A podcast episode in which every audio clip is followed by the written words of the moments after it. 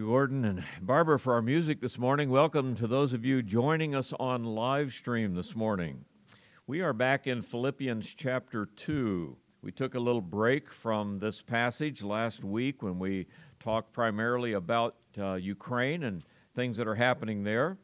I want to come back to this passage, a beautiful passage, a well known passage, Philippians chapter 2, beginning in verse 5, and we'll go through verse 8 this morning uh, this kenosis passage, the humbling of the Lord Jesus Christ as he came to the earth.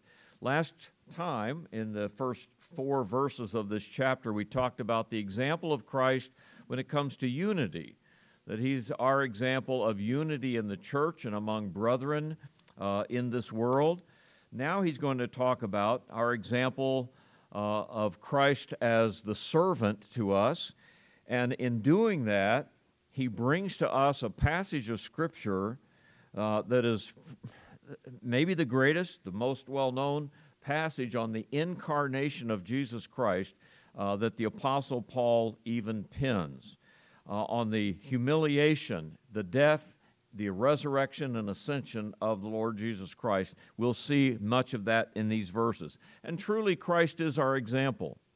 He's our example of so many things. Of course, He's our Savior. We're not saved by trying to follow an example, we're saved uh, by His blood cleansing us from our sins. But He becomes our Lord and He becomes our example. He's our example in holiness when the Bible says, Be holy, for I am holy.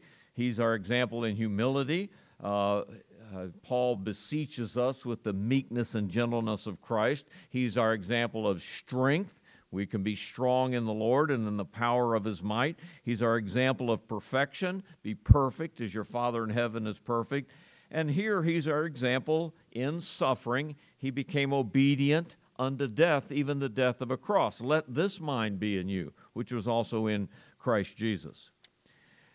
I thought of a verse in Romans chapter 8 or chapter 5 where Paul says these words When you were still without strength, in due time Christ died for the ungodly. And he says this For scarcely for a righteous man will one die, perhaps for a good man some would even dare to die, but God demonstrates his love toward us in that while we were still sinners, Christ died for us. I happen to think, uh, you know, President Zelensky in Ukraine today is willing to die for being a president and stay in his country and uh, even to the time of his death. And look how many people are willing to die for a good man. Look how many people are willing to do the same when a good man does that. But I thought of this verse, how much greater should we be willing to follow Christ wherever he goes? How much, how much more uh, should we follow our Lord in whatever he asks us to do? Because he went to death for us uh, not just for a city or a country, but for eternal life. In uh, Luke chapter 9, or chapter 9, the Lord said this If anyone desires to come after me, let him deny himself and take up his cross daily and follow me. For whoever desires to save his life will lose it, but whoever loses his life for my sake will save it. You know, there, there are two kinds of death that we're called sometimes to follow Christ in. Some people have been called to follow him in suffering uh, and death of the physical body, the martyrdom of the body. No doubt tens of thousands, if not hundreds of thousands, of people over the last 2,000 years have followed Christ to their actual death because Christ did, and they were martyred for Christ. That's, that's rare to us, but it still happens in this world too. But the other kind of death is a spiritual martyrdom.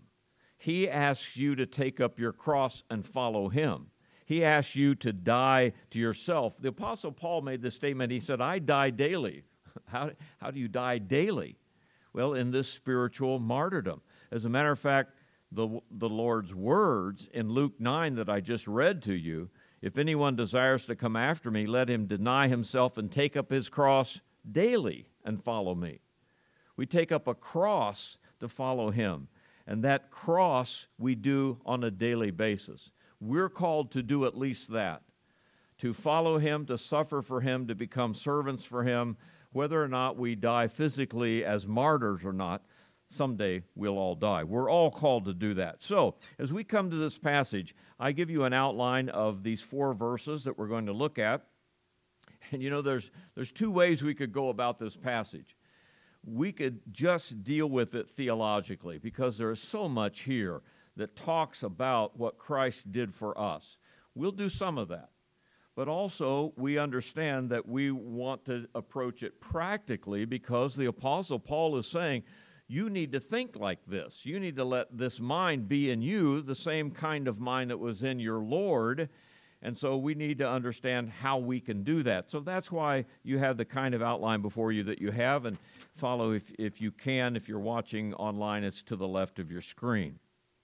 I, I kind of make this outline out to be four questions, I, I think the greatest questions in life uh, that we have to ask ourselves. So uh, the first one is Where is your mind? Verse 5. Let this mind be in you, which is also in Christ Jesus. Did you ever say something like, What was I thinking? what was I thinking? Well, we catch ourselves in our mind uh, straying from what we should be thinking or not doing what we should be thinking. Let this mind be in you, which was also in Christ Jesus. Let me talk for a minute about the mind of Christ. Let the mind of Christ be in you. Well, what, what was that? What is the mind of Christ? Well, in a nutshell, it's what follows in verses 6, 7, and 8 let this mind be in you. And then he begins to explain what kind of mind was in the Lord Jesus Christ. We're going to look at that this morning and, and, and follow his thought through these things.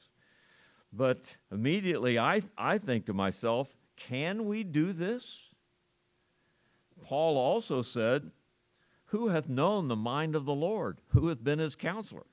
How can you know the mind of the Lord? How can you have the mind of Christ in you? Who knows that? Well, you know what? Evidently, in some way, we can, or we wouldn't have a command to do it. We're commanded by God's inspired word to do this. So, here are some thoughts. 1 Peter 4 1, Peter said, For as much then as Christ hath suffered in the flesh, arm yourselves likewise with this same mind. Arm yourselves with this mind. Hebrews 8:10 says, For this is the covenant that I will make with the house of Israel after those days, saith the Lord. I will put my laws into their mind and write them in their hearts. And so, as God saved you, He writes His laws into your mind that you have. Colossians 3:12. Put on, therefore, as the elect of God, holy and beloved, bowels of mercy, kindness, humbleness of mind we ought to be able to put those on if we're commanded to do it. And then one more, 1 Corinthians 2:16, maybe the most telling. Who hath known the mind of the Lord that he may instruct him? But we have the mind of Christ. If we have the Lord Jesus Christ as our Savior and the Holy Spirit in us, we do have the mind of Christ. So, what about your mind, as I say here? when he says this, it doesn't sound like a command always to us in the English, but it certainly is. Let it be. Let this mind be in you. It's as much of a command as he, as he just said, do this. Put this mind in you. Have this mind in you. This command. It, it's a command of sacrifice, isn't it? It's a command uh, to do what he does here in humbling himself and becoming obedient even unto death. Warren Wiersbe kind of put it this way He says, I cannot keep my privilege to myself. I must use them for others. And to do this, I will gladly lay them aside, that is, his privileges, and pay whatever price is necessary. One of our missionaries, Vitaly Yurchenko, today is still in Kiev, Ukraine. Uh, and uh, many have left. Women and children have left. He's still there with his people. He pastors a church there. No doubt they had services in the basement of his home where a lot of people are, are gathered today. And tonight we're going to see a video from Vitaly. And uh, he is going to say, Why did I stay? And his answer is going to be, I think this is what Christ would have done. And he's staying with his people because he says, I think this is what Jesus would have done. Let this mind be in you that was also in Christ Jesus. This mind, the mind of Christ. In England, there's that expression, mind the gap. You walk around the city and it tells you, watch where you step, watch when you get on the train, watch when you step off the curb, mind the gap. Uh, I grew up with uh, my mother's words, mind your manners, right? You, uh, you know that, or you better mind me. I think sometimes, though, we're more in the sense of never mind. you know, we have that expression, never mind, but uh, we cannot let this mind of Christ go. So, where is your mind? It should be the mind of Christ. Secondly, who are you in Christ? Now look at verse 6 after he says, Christ Jesus, who, being in the form of God, did not consider it robbery to be equal with God. The who no doubt refers to Christ Jesus in the, in the previous verse. And here is what is in the mind of Christ as he begins to tell us. And uh, he first begins to tell us that if anyone was ever exalted, it was Christ.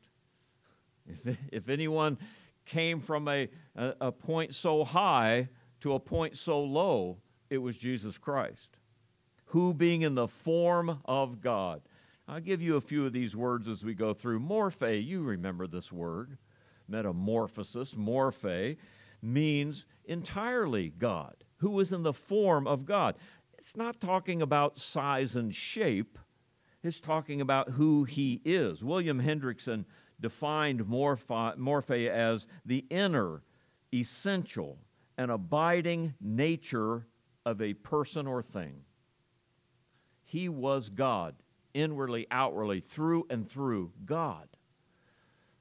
I don't know if there's a greater statement about the deity of Christ uh, anywhere in the scripture, but they're all over the place, of course. First John uh, uh, 1 1 says, In the beginning was the Word, or the Word was with God, and the Word what? Was God. And John says again at the end of his epistle, chapter 5, verse 20, uh, We are in his Son, Christ Jesus. This is the true God, even eternal life. And so he was in the form of God. And notice then, being in that form of God, should I stop and say, eternally? before there was ever a world, before there was ever a universe and, a, and an earth, sometimes we get to thinking that, boy, this is everything, you know, that we live in this world and this universe, and somewhere off in a corner somewhere there's heaven. And we have to leave this wonderful big place to go to that little corner called heaven. It's just the opposite, folks. where Jesus was and where God has existed forever, this is the little corner of anything. And we get to go to that huge wonderful place someday. Who, being in the form of God, thought it not robbery. Or more recent translations take this word and say a thing to be grasped. He, he thought it not a thing to hang on to. So the word robbery is, is a correct translation. I mean, it, it, it is a good word. As a matter of fact, uh, in one place in Hebrews, the writer says, uh, They took the spoiling of your goods, they took the robbery of your goods. Can you see that? Someone comes into your house and grabs something and hangs on to it and leaves. That's robbery. That's a thing to grasp, to hang on to. Here's an interesting uh, uh grammatical thing, I think. Harpagmos is the word. Harpagmos, robbery, a thing to grasp. Our word for the rapture of the church is the verb form of that noun, harpazo. We will be caught up. One day, Jesus is going to come at the rapture and grab us and rob us out of this world. So, what is Paul saying by this word robbery? It's a it, what what uh, he's saying is that Jesus did not grab a hold of his place in heaven in the, in the presence of God and say, I'm not leaving. I'm not going down there. I'm holding on. I'm grasping this. He didn't think it a thing to be grasped, a thing to hold on to, or a thing to rob, to leave heaven and to come here. And also, this verse says to be equal with God. He didn't hang on to this equality with God. The little word equal means isos. We get a geometry term from that. Uh, I flunked out of algebra, but I sure did pass geometry. I, that, you know, shapes and things are more my thing. The, the isosceles triangle is a triangle that has two equal sides. That's what makes it an isosceles triangle. And this word isos is the root for that. He was equal with God. Matter of fact, two equal sides, you have three. You have Father, Son, and Holy Spirit, all equal. You know, I grab a hold of that and say, well, why don't you go? Why didn't the Holy Spirit go? No, he did not grasp a hold of that. Now, I need to put a footnote in here so that we understand. He did not then give up deity, he's giving up the privileges of deity. He's giving up the, the, the rights that he had on the throne of heaven for a while, though, of course, he took his deity with him, as we know. So Christ was God. Christ came from heaven to this earth for us. Who are you in Christ? You understand that, don't you?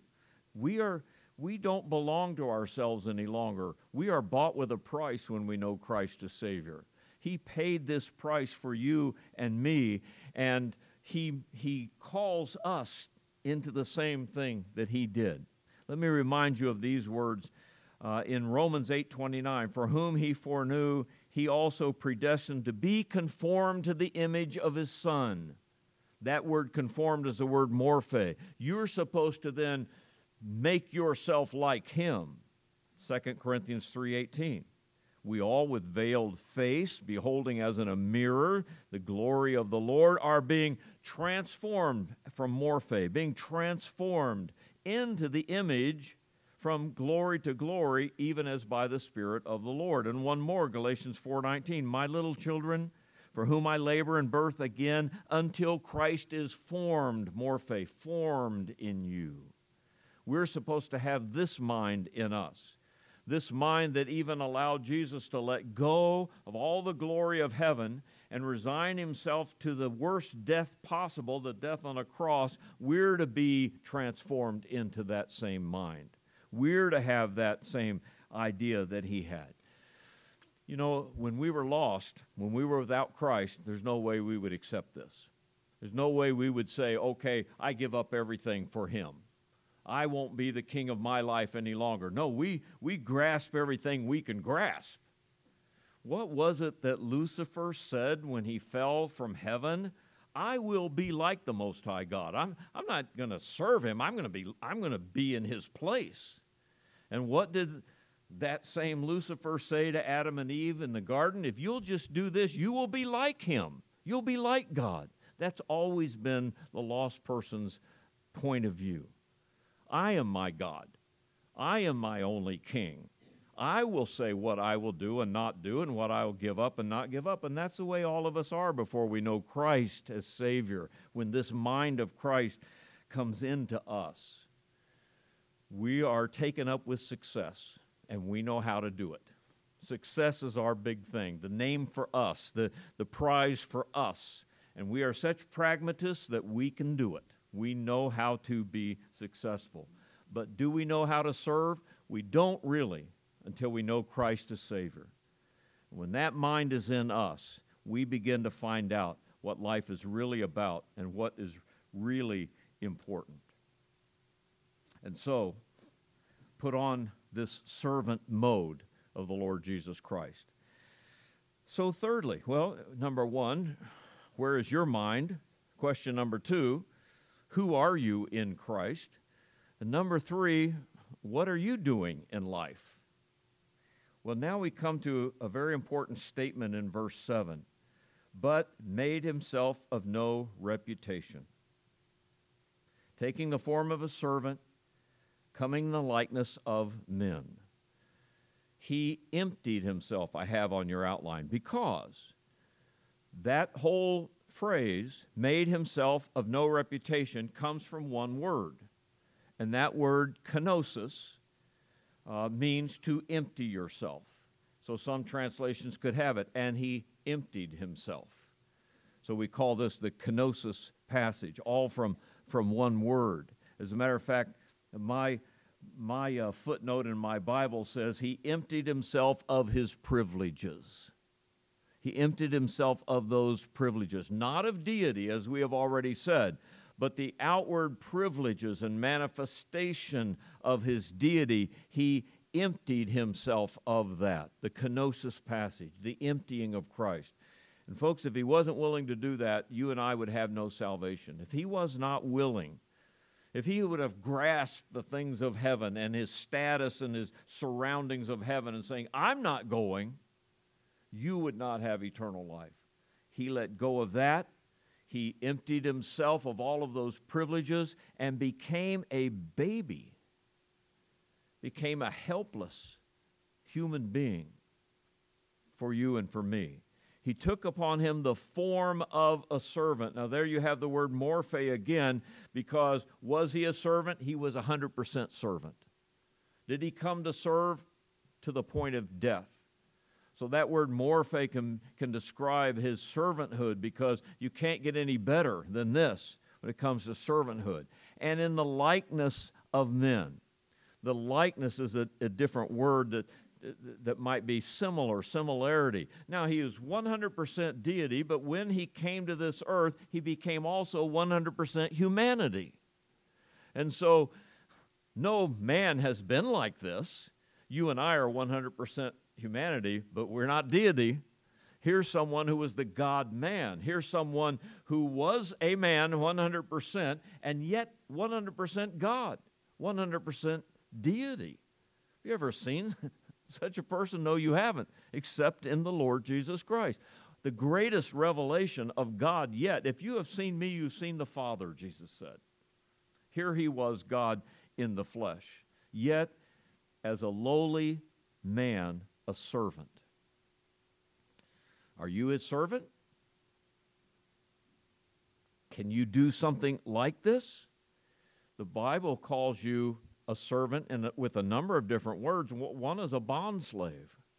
One word is, is that bond slave who, who said, I can be set free, but I don't want to be set free. I can go my way at the year of Jubilee, but I don't want to. I want to serve this master for the rest of my life. And they went to the doorpost and took a notch out of his ear so that he was a bond servant. Can you serve Christ that way? Another word for servant is an under rower the lowest uh, person on board the ship, the person with the lowest rank, is underneath rowing in that big ship. The under rower. Are you willing to take that place and be the lowest place and serve him that way? Another is a house servant that stands and watches always the hand of his master, and if that hand points, he goes. If that hand comes, he comes. Are you willing to look at your Lord and say, Where do you want me to go? What do you want me to do? There's so many ways that we can be a servant like him. Think again of Jesus, this downward progression. God for eternity, God with all the privileges, he becomes a, a servant in that he takes on a body, that baby, and then he takes that body to the worst kind of death and dies on the cross? What condescension is that? What, what a, a incarnality is that? What do we do? We're our own God.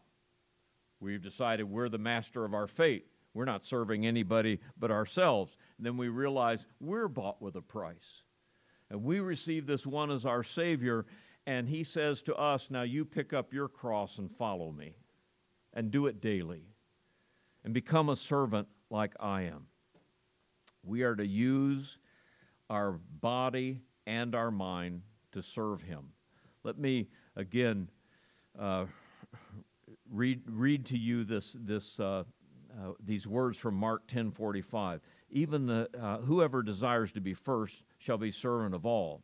For even the Son of Man did not come to be served, but to serve and to give his life a ransom for many. I want to read you a parable the parable of the pencil.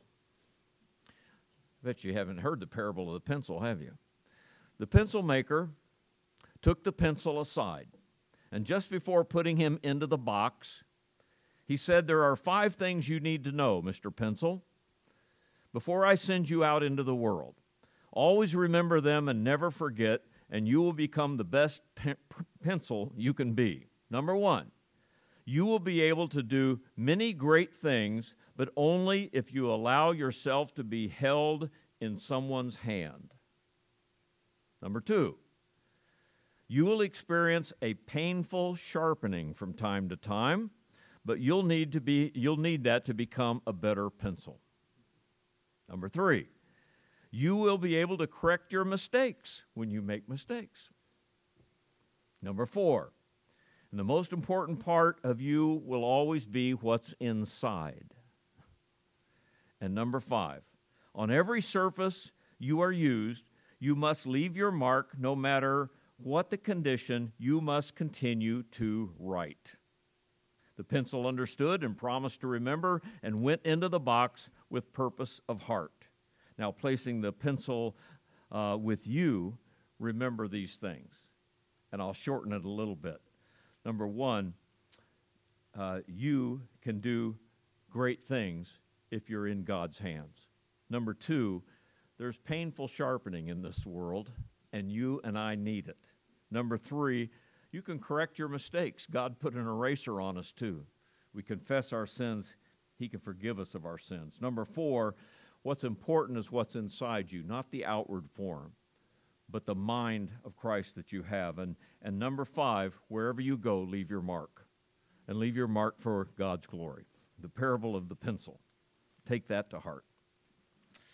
Let me go to the last thing, and that's verse 8. Verse 7 was, What are you doing in life? He made himself of no reputation, taking upon the form of a servant, uh, and coming in the likeness of men. But look at verse 8. Being found in appearance as a man, he humbled himself, became obedient to the point of death, and even the death of the cross.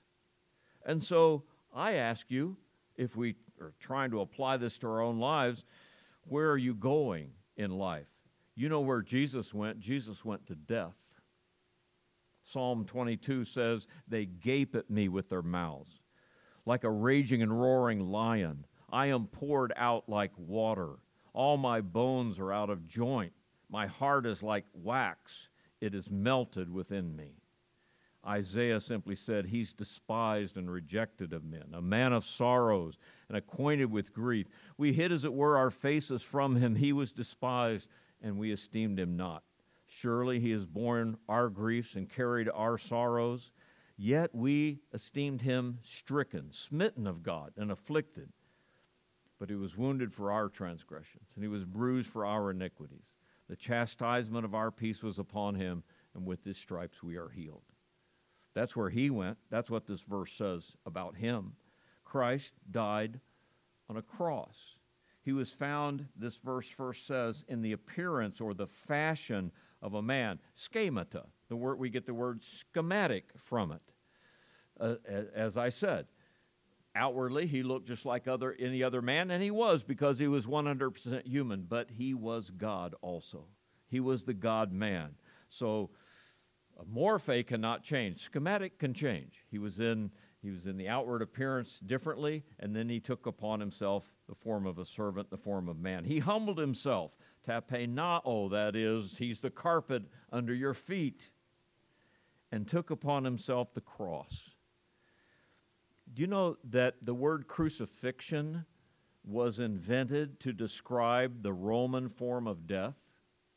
That we didn't, we didn't have the word crucifixion before the Romans came up with that form of death, but they needed a word to describe how terrible and how ugly that form of death was. And so the word crucifixion came about to crucify someone. And notice our verse says, not just to the point of death, but what?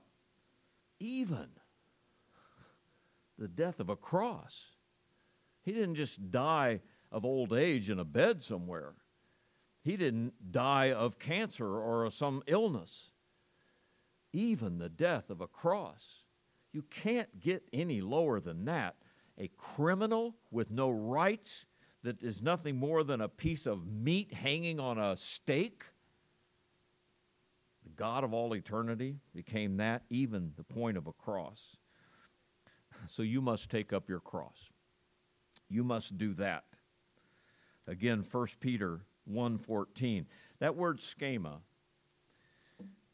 if we're going to be conformed to his death, that word schema, that schematic, that, that form, that mind that you have to have in you appears a number of times in the New Testament. Here are a few places 1 Peter 1 14 through 16. As obedient children, not conforming yourselves to the former lusts in your ignorance. Don't, don't serve the former lusts, but as he which has called you is holy, be you holy in all manner of conversations, for it is written, Be holy, for I am holy. Romans 12 I beseech you, therefore, brethren, by the mercies of God, present your bodies a living sacrifice, holy, acceptable to God, which is your reasonable service. Do not be schematic. Do not be conformed to this world, but be morphe, transformed by the renewing of your mind. And Luke again, if anyone desires to come after me, let him deny himself, take up his cross daily, and follow me. Whoever desires to save his life will lose it, but whoever loses his life for my sake shall find it. I'm sure Paul and Silas were great examples to this church at Philippi when they allowed themselves to be beaten and thrown into jail and sang at midnight the praises of God for being able to serve God and serve Christ in such a way. The price for paying or, or, or for serving God is high one guy was at a, a festival where they were selling cheap trinkets and things like this, and he noticed that there was a sign that said cheap crosses. Cheap crosses. I think sometimes that's the kind of cross we want. We want one that doesn't cost us very much. Another guy was talking about the lack of men in churches following God uh, as men ought to. He said, you know, we sing the song, Take My Life and Let It Be. They've changed it to Take My Wife and Let Me Be, you know. Maybe we have too much. Is your life being lived for yourself or for the Lord Jesus Christ? So here we have this passage. Let this mind be in you, which was also in Christ Jesus. I think it's the most difficult thing in life. It's easy to live for yourself. It's easy to make yourself the God of this world but to give yourself up like Christ did, and yet it's the most important thing in life, isn't it?